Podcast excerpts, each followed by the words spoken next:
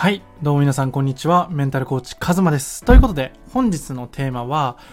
本気になる方法について話していきたいと思います。で、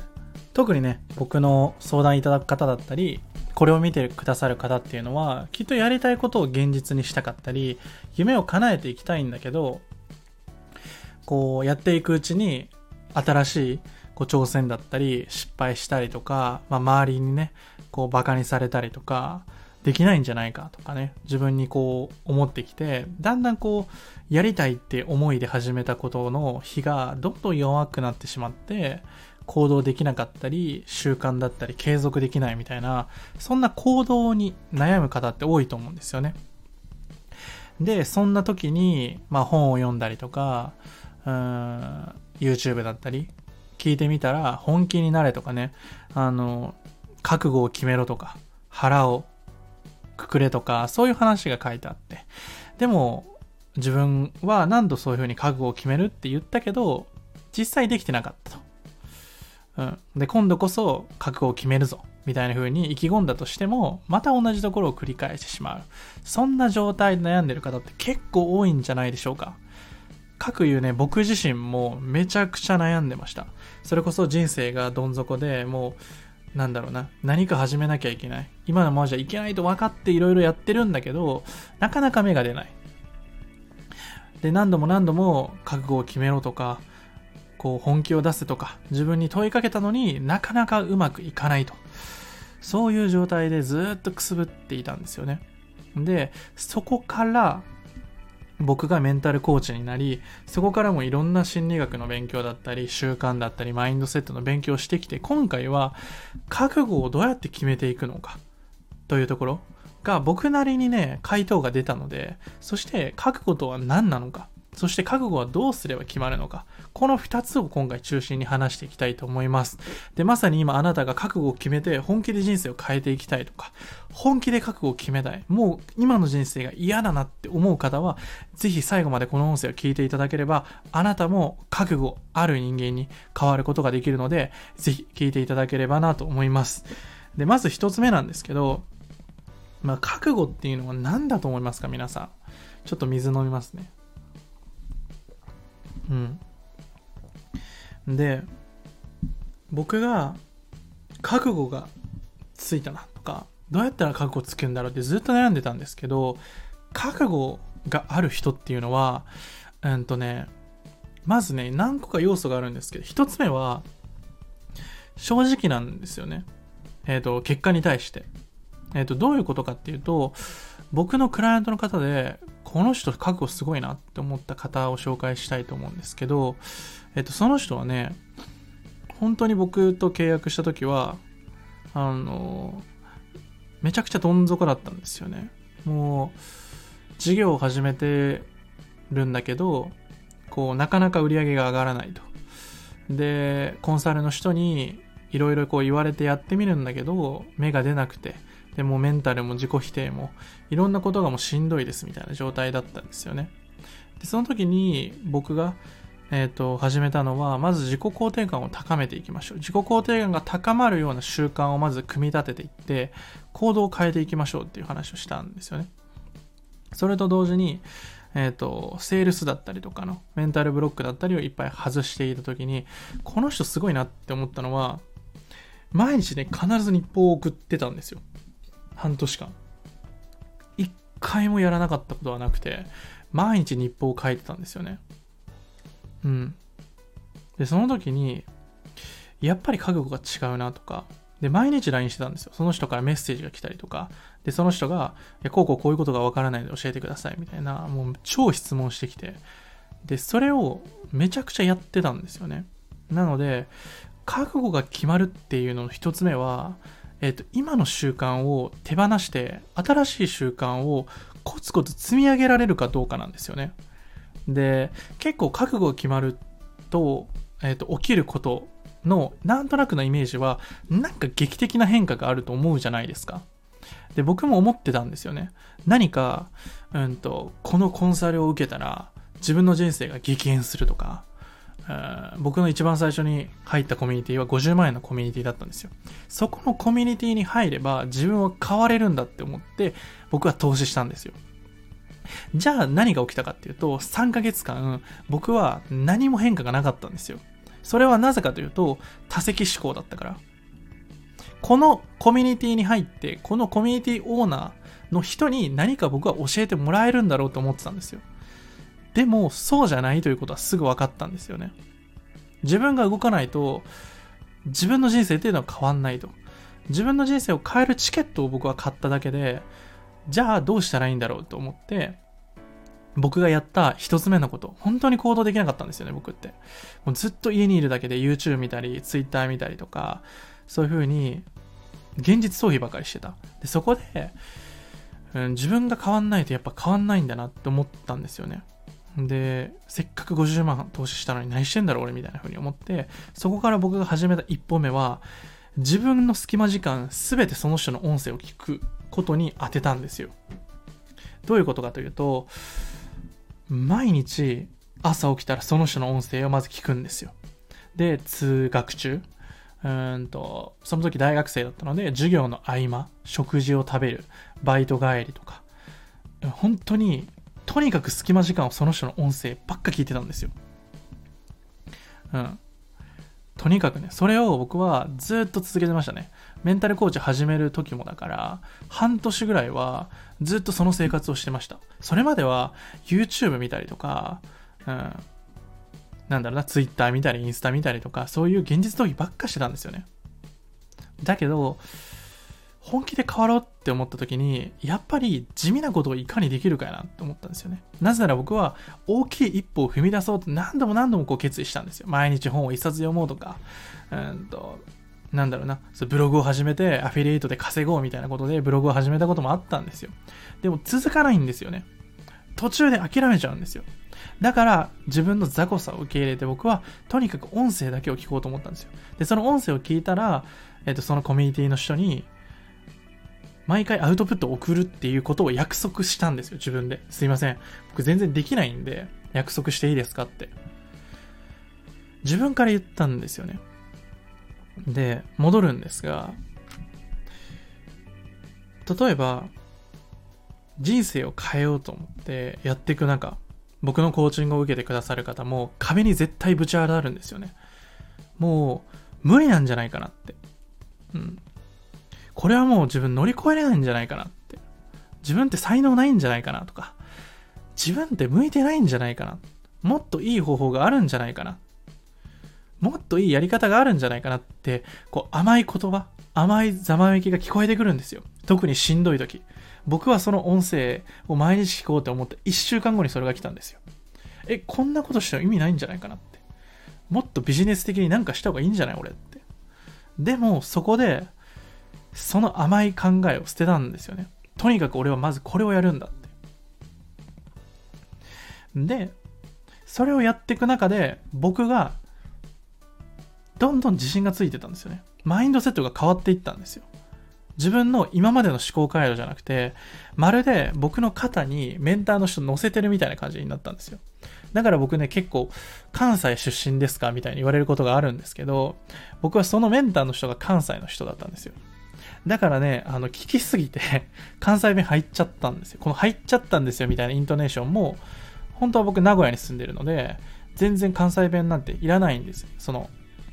だからエセ関西弁みたいになっちゃってるんですよ。聞きすぎて、その人の話し方をめっちゃトレーニングしたんですよ。その人が考えてるのをコピーしちゃうみたいな、コピー人間になろうと思ったんですよ。これが、えっと、いわゆる覚悟が決まるっていうことの一つなんじゃないかなと思ってます。自分のエゴとか、これまでの思考パターンっていうのを手放すっていうのは、めっちゃしんどいです。楽じゃないんで。だけど、今あなたが本気で変わりたいんだったら、例えば僕が今言った音声を、僕の音声を毎日聞くんですよ。で、もう一つポイントがあります。いろんな人を学びに行かないということです。この人って決めたら、その人から今は全力で学びに行くんですよ。僕のコーチングセッションでもよく言ってるんですけど、とにかく僕に関わりに来てくださいって言うんですよね。毎日 LINE しましょう。毎日音声聞いてみてくださいとか、アウトプットしてくださいねとか。なぜかっていうと、主体的に動かないと僕たちって気づけないんですよ。うんと、どういうことかっていうと、えっ、と、学校教育みたいに宿題を出されて、毎回これやってください、あれやってくださいってなると、そうやって誰かに宿題を出されないと、できない人間になっちゃうんですよ。自分で問題を作って行動するっていうことができなくなってしまう。だから僕は、あの、コーチング、僕のセッションを受けてくださる方は毎回決定するんですよね。何を次かまでにするか、目標を決めて、それに取り組んでもらうんですよ。そういうふうに、自己改革っていうのは、めちゃくちゃ大変です。自己謙遜とかね。こう自分を磨いていくっていうのは、自分でいらないものを手放して、自分のいらないマインドとかを手放して、新しいソフトをどんどんダウンロードしていくことなんですよ。そして、まず一つ目が、その、地味なことを集中してやること。うん。貪欲にやるんですよ。地味なことをね。これが本当に大事なことです。で、二つ目は、やっぱり環境を変えるということです。例えば僕が独立ができた一番の成功要因というのは、周りがみんな独立しているコミュニティに入ったことなんですよね。しかもうまくいっている人たちですね。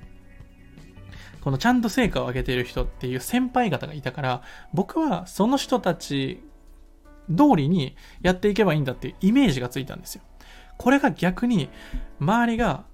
え、ー、と、みんな会社員だったら、絶対にそっちに引っ張られるんですよね、環境に。僕たちは環境に依存するんですよね。で、特に僕は良くない教育やなって思ってるのは、えっ、と、一人で何かをする、し続けることが自立っていう風に教えられてきたけど、僕はそうではないと思っていて、いかに自分が最高な環境を自分でデザインするかなんですよ。うん。僕が今、こういう風に発信活動をしているのは、えっ、と、本当にコミュニティだったりとか、今までコーチングを教えてくれたメンターの方だったり、そういう存在がいたからなんですよね。仲間がいなければ、絶対に心が折れます。一人で全部やって、全部うまくいくなんてことは正直なくて、もし今あなたが例えば1年っていうスパンで人生を変えたいと思うのであれば、絶対に誰かから学びを受けるっていうのが大事です。マインドセットだったりメンタルを変えに行かないといけないです。で、その変えるっていうのは自分では気づかないんですよね。うん。例えば僕が一番最初にメンターの方に言われたのは、僕ツイッターの名前もやしって名前にしてたんですよ。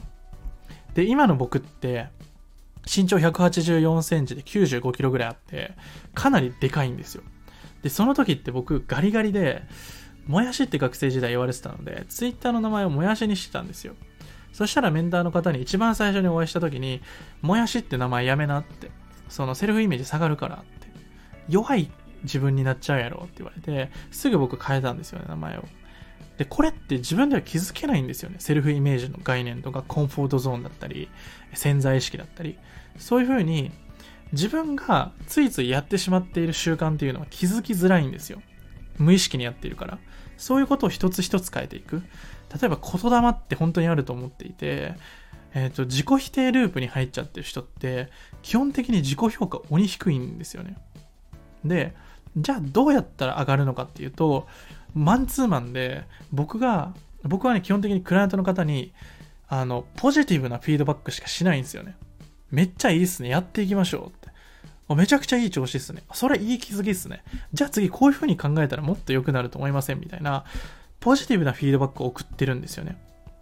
そうすると何が起きるかっていうと、一見ネガティブだったような出来事が、ポジティブなフィードバックをもらうことによって、あ、なるほど、こういう風に考えたら良くなるやんっていう風に、無意識的にそっちの力が強くなってくるんですよ。そうすると、それを半年とか1年続けていくと、ポジティブな、えっ、ー、と、無意識な力が強くなるから、あ、これって、こういうチャンスがあるやん、みたいな風に、捉え方がめちゃくちゃポジティブになっていくんですよ。これを、あの、本を読んでポジティブに捉えていきましょうって言って、ポジティブに捉えることができる人は、そもそもこの音声聞いてないから、きっと、あなたは知識は入ってると思うんですよ。ポジティブに捉え方を変えていくことだったり、さっき言った泥臭く動いていくこと、こう一つ一つ地道な行動を積み重ねていくこと、毎日音声を聞いたりとか、毎日日報を提出してフィードバックをもらうこと、そういうことが大切だって分かっているんだけど、そこがもしできてないってことは、このギャップがすごい激しいんですよ。どういう現象が起きてるかっていうと、頭でっかちになって、肝心の心と足が動いてない状態なんですよね。これを変えるたった一つの方法は、もう環境を変えるだけです。もう環境を変えないと無理です。本当にこれは一人じゃね、まず気づかないし、何を変えたらいいかわからないんですよ。だから、その環境を変えるという前段階にあるのは、自分のプライドを捨てるということです。うん。うん。これが僕は覚悟を決める上ですごく大事な部分だと思います。僕のコーチングってね、結構優しくないんですよね。あの、言われたくないなって思うことを僕はあえて言うようにしてるんですよ。もちろんあまり言いたくないんですけど、ただ僕が人生を変えてくれたメンターの方っていうのは、僕が言われたくないことを一番言ってくれた人なんですよね。その、特に覚えてるのは、そのもう、他人に決めてもらうのはやめなって自分の人生なんだから自分の人生くらいは責任持ちなよっていうことを言ってくれたりとか他にもそのカズマはどうしたいのっていうふうにめちゃくちゃ聞いてくれたんですよね。カズマが本気で変わりたいなら僕はサポートするけど変わりたくないんだったら僕はもう連絡しないから大丈夫だよって。いう風に言われたりとか、とにかく自分で決めなさいってことをその人にめちゃくちゃ言われたんですよね。とか、その、できてないのに強がるなと。嘘をつくなと。できてるふりをするなと言われたんですよね。できてないんだから、一個一個丁寧にやっていけよって、その人に言われたんですよね。で、その時にもう毎回言われたくなくて、もうめっちゃ嫌やな、この人ってちょっと思ってたんですよ、僕。実は。でも、やっぱり厳しいことを言ってくれる人、しかもそれってなんか怒られるとかじゃないんですよ。どうしたいのとか、えっと、こうこうこうしないと意味がないよみたいな、すごい愛のあるアドバイスをしてくれたんですよね。で、一回じゃわかんないから何回も何回もその人は教えてくれて、僕は、あの、人の約束をちゃんと守るとか、なんか人として当たり前のこと、うん、自分との約束を守るとか、自分の人生は自分で責任を持つとか、その尻を拭くとかね、そういうことを当たり前のことだけど、なかなかみんな言ってくれないんですよね。うん。本当にコンサルの人でもそういうこと言ってくれる人って少ないんじゃないかなって思うぐらい。でも、僕たちの人生を変える、今のあなたの習慣とか、えっ、ー、と、スタンスを変えなきゃいけない。で、それを変えてくれるには絶対に厳しいことなんですよね。本人にとって言われたくないような言葉だったりするんですよね。一見、自己否定とも取れるような言葉なんだけど、そこに成長のチャンスがある。で、もちろん反発していいんですよ。いやいや、そんなわけないと。俺はやってるんだと。反発していいんだけど、それを一回冷静になってからもう一回問いかけてみると、めちゃくちゃ重要なことなんですよ。だから僕は、その、絶対にアドバイスをしないようにしてるんですよね。こうした方がいいですよって。絶対僕は、自分で決めるということが大事だと思ってるから、選択肢を与えます。こうこうこういうやり方もあります。こういうやり方もあります。こういうやり方もあります。どういう人生にしたいっていうふうに。で、僕が伝えれることは全部言うようにしていて、うん。だから僕は割と厳しいことを言うんですよね。うん。本当に、言う方もね、言ってみて気づくのがしんどいんですよね。結構嫌われるんじゃないかなとか思うから。で、僕は実際に嫌いだったから、その人のことが。今はもう大好きなんですけど。うん。だから、そのプライドを捨てるっていうのよりも素直になるということが近いですね。あの、厳しいフィードバックをもらえる人を自分の死に置いた方がいい。その死っていうのはメンターに置いた方がいいです。で、僕はね、今年26なんですけど、で、今、独立して21歳でね、5年間いろんな授業をしていって、たくさんの人を見てきたんですよね。うまくいってる人もうまくいかない人も。やはり特徴としてあるのは、素直であるかどうかです。オープンであるかどうか。その、いかに楽して、いかに簡単に生きていくっていうのは、を意思決定にしてしまうと、理想っていうのはね、近づいていかないんですよね。楽しむっていうのは意外と楽ではなくて、ん、自分が夢を叶えていくためにめんどくさいなって思うこととかやらなきゃいけないこと特に逆境とも取れるような問題っていうのが必ず生じてくるんですよね。でその時に一人では乗り越えられないかもしれないけどメンターとかそれこそコーチングを受けてくださるクライアントの方はその時にその人に頼ることができるんですよ。協力してもらうことができるんですよ。だから一人だったら10 100%のえっ、ー、と、重荷を背負わなきゃいけないけど、一緒だったらもしかして50-50にできるかもしれない。一人悩んで、1年間悩んでいたことを、もしかしたらたった1時間で解決できる。そんな奇跡が起きるんですよね。一緒にメンターの方とついてやれば。だから今あなたが一人で何かやろうとしてたりとか、うんと一人でやろうとしている理由は何かっていうのを解いてみてください。うん。否定されたくないとか、怒られたくないとか。でも、あなたが本当に自分の人生を変えていきたいのであれば、そんな小さいエゴっていうのを捨てて、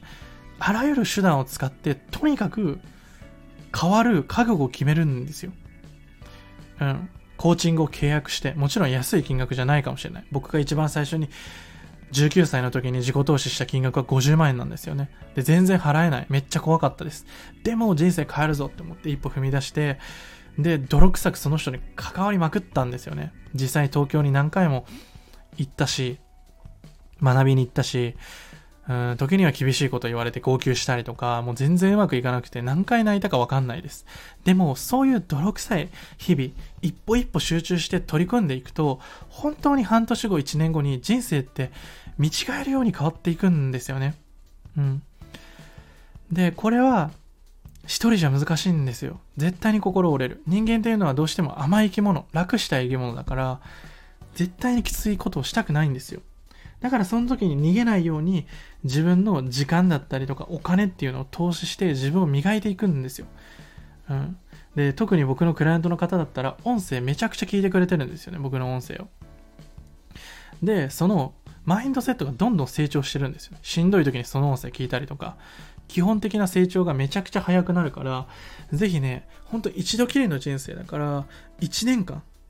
人生変えるつもりで取り組んでみてください。で、今回話した一つ目は、本当に覚悟を決めるんだったら、泥臭くやっていくこと。毎日の習慣です。習慣。オープンであること。環境を変える。この3つでマジで人生変わります。そして今回話した人生を変える方法をもっと細かく話した方法、もっと具体的にクリティカルに人生をガチで変える方法を下の概要欄にある公式 LINE で無料セミナーをプレゼントしています。そちらの動画を必ず見てください。本気で覚悟決めて自分の人生を理想にしていきたい。今自信がなかったり、モチベーションだったり、自分のことを諦めそうになっている方は必ずその動画を見てください。必ず人生は変えられます。大丈夫。うん。本当に変えられます。なので、必ず下の概要欄にある公式 LINE 追加して動画講座を受けてみてください。ということで、今回の音声はこれで以上になります。ぜひね、チャンネル登録とグッドボタン、コメントよろしくお願いします。最高のあなたで最高の人生を歩んでいきましょう。ということで今回の音声は覚悟を決める方法について話していきました。ありがとうございました。またね。